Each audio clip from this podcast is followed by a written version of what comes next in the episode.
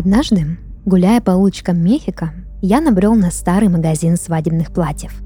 В любой другой ситуации я, разумеется, прошел бы мимо подобного места, но его витрина привлекла мое внимание. На высоком помосте за тонким стеклом стоял удивительной красоты манекен. Он был сделан в виде молодой девушки с длинными каштановыми волосами, бледной кожей, одетой в свадебное платье ручной работы. Сначала я было подумал, что это реальный человек. Живая девушка встала на витрину ради шутки или привлечения покупателей. Но подойдя ближе, я смог рассмотреть пустые, словно хрустальные глаза, изящную, но полностью неподвижную позу. Внутри магазина было много людей. Женщины, молодые и постарше, суетились рядом с красивыми платьями, рассматривали тюль для фаты и примеряли последние новинки искусного портного. Они были так увлечены нарядами самых разных оттенков белого, что даже мое появление не смогло нарушить царящей в зале гармонии. Однако внимание одного человека мне все же удалось привлечь. Это был Педро Паскуалина, как я выяснил, хозяин магазина и создатель восхитительных свадебных нарядов. Он стоял в стороне и листал какую-то книгу, когда я обратился к нему с вопросом. «Где вы взяли этот дивный манекен на витрине?» «Эм, из Парижа», — ответил хозяин, немного неуверенно. «Надо же, он выглядит так натурально. Эта девушка... Его создали по образу реального человека?» — продолжал я. «Эм, «Да», — ответил Педро. «Кем она была? Как ее звали?» Не останавливался я. «Я не знаю, сэр. Прошу прощения». Хозяин захлопнул книгу и поспешил удалиться.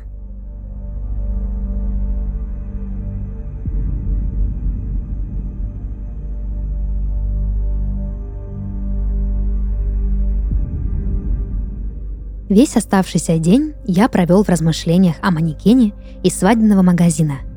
Я пытался найти в интернете какую-то информацию о том, кем могла быть та девушка, но мои попытки ни к чему не привели.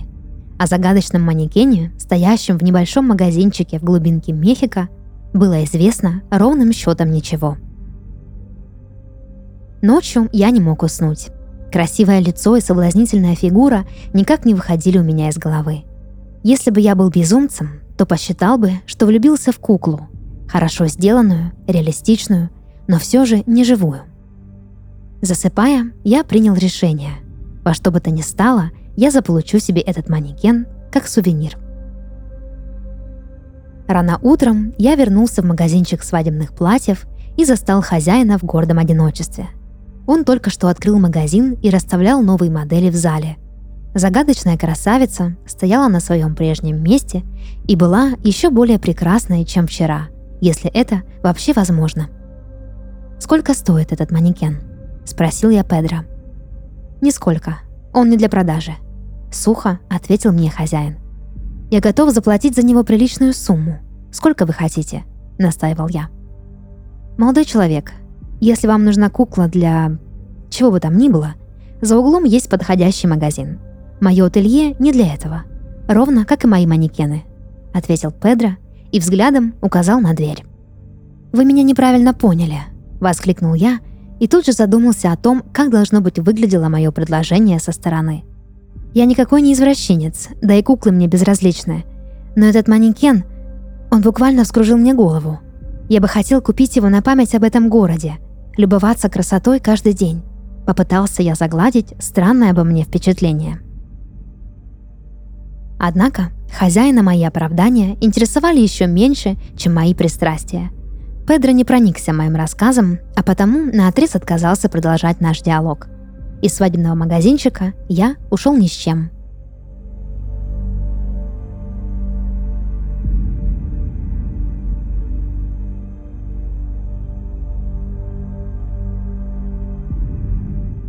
Раз этот хозяин не хочет заработать денег, я заберу манекен бесплатно, думал я, пробираясь ночью в его ателье. Я был так одержим желанием заполучить прекрасный манекен, что даже кража не казалась мне плохой затеей. Я разбил витрину, снял манекен с помоста, завернул в плащ и увез к себе домой, как ни в чем не бывало. Разумеется, никакой сигнализации в забытой богом свадебной лавке не было, а следовательно, моя авантюра прошла как по нотам. Утром следующего дня я поспешил упаковать манекен и вылететь на родину первым же рейсом, чтобы Педро Паскуалина не успел объявить о пропаже своего манекена. Тогда я еще не знал о том, что хозяин даже и не собирался искать ни меня, ни свой манекен.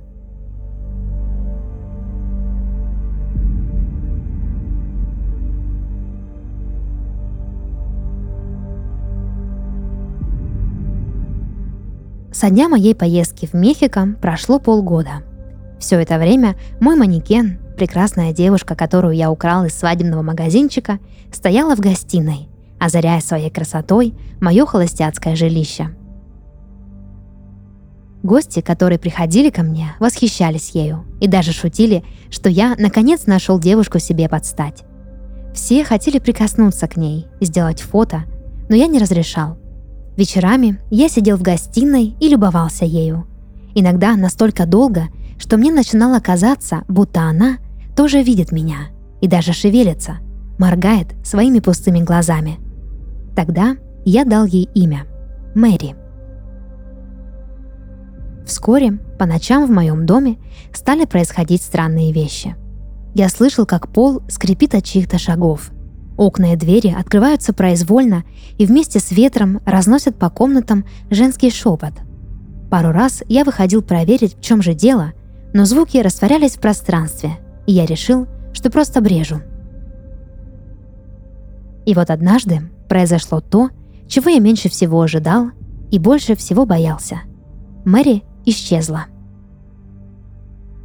Я обыскал весь дом и даже позвонил паре друзей, которые могли подшутить надо мной, видя, как я одержим своим манекеном. Но никто не знал, куда могла деться Мэри. Я впал в отчаяние и стал думать, что ночью в мой дом пробрался Педро Паскуалина. Возможно, именно его шаги я слышал, когда он уносил прочь то, что принадлежало ему. Заявлять в полицию я не стал. Во-первых, я и сам украл Мэри, а во-вторых, никто бы не стал меня слушать. Ночью я не мог уснуть. Ворочаясь в постели и кусая губы в кровь, я все думал о том, что могло случиться с моей Мэри, как вдруг снова услышал чьи-то шаги. На этот раз я решил не вставать с постели, а вместо этого притаился в своей спальне и стал выжидать, что будет дальше. Через время дверь моей спальни отворилась, и я не поверил своим глазам – в комнату зашел мужчина и стал медленно приближаться к моей постели. Как только свет ночных фонарей осветил лицо незнакомца, я узнал в нем хозяина свадебного магазина из Мехико. «Что вы здесь делаете?» – испуганно спросил я, стараясь сохранять самообладание. «Паола, девочка моя, неужели это ты?» – спросил Педро со слезами на глазах. «О чем вы говорите?» – растерянно спросил я. «Паола, это я, твой отец. Неужели ты не узнаешь меня?» «Ах, этого я и боялся», – продолжал Педро. «Вы пришли за своим манекеном? Я бы отдал вам его, но...» Я стал забалтывать хозяина в страхе, что он пришел мстить мне за пропажу своей вещи. Но он, кажется, вовсе не собирался мне вредить. Он смотрел на меня добрыми, влажными глазами и все задавал странные вопросы – ты все так же прекрасна, как... как и в день своей смерти, моя дорогая», — продолжал он. «Я не понимаю», — начал была я, но Педро прервал меня. «Вот, взгляни». Хозяин протянул мне небольшое зеркало. Заглянув в него, я обомлел еще сильнее, чем когда Педро зашел ко мне в спальню из ниоткуда. В гладком стекле я видел отражение красивой девушки с длинными каштановыми волосами – это была моя Мэри, тот самый манекен, который я украл из свадебного магазина. Вот только в теле этой прекрасной девушки по какой-то странной причине был я. Пока я пытался осознать, что со мной произошло, дверь моей спальни снова отворилась. На пороге я увидел молодого мужчину, который выглядел точь-в-точь, точь, как я. Я, то есть он подошел к Педро и с лукавой улыбкой сказал «Здравствуй, папа. Я вернулась».